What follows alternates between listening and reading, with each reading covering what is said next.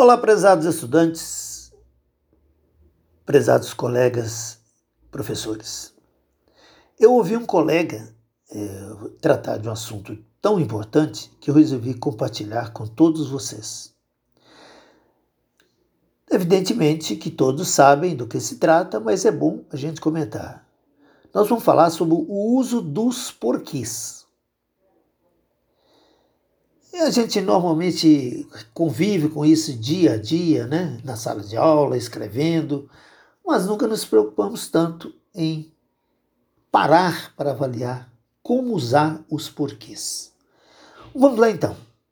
Primeiro, porquê junto e sem acento. Quando deve ser utilizado? Na verdade, você se aplica essa situação quando quer explicar, justificar alguma coisa. Por exemplo, não fui no ônibus porque estava lotado. Isto é, você está justificando porque você não foi de ônibus. Então, é junto e sem acento. Não vou à aula hoje porque estou muito gripado. Você está justificando por que você não vai à aula. Portanto, você deve escrever junto e sem acento.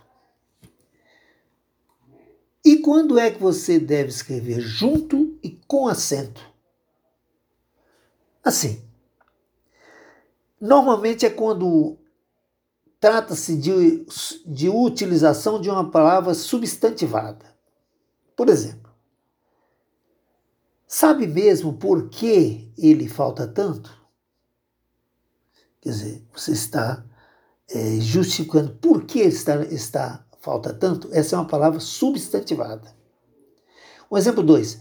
Quer saber por que o apartamento é tão grande? Também nesse caso, você deve colocar junto e com acento. A terceira opção. Por que separado e sem acento. Utiliza-se para perguntas diretas. Por exemplo, por que ele foi de carro?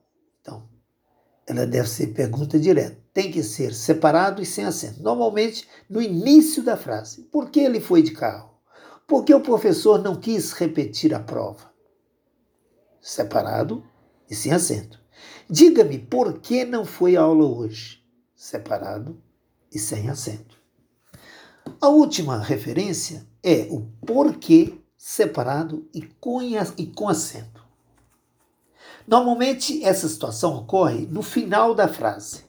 Por exemplo, não vai fazer por quê? Separado e com acento. Ela reclama de dores por quê?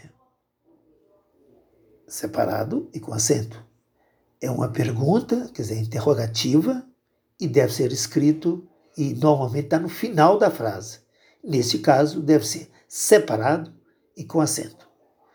Por hoje é só, meus caros estudantes. Espero ter colaborado. Um abraço a todos, fiquem com Deus e até a próxima.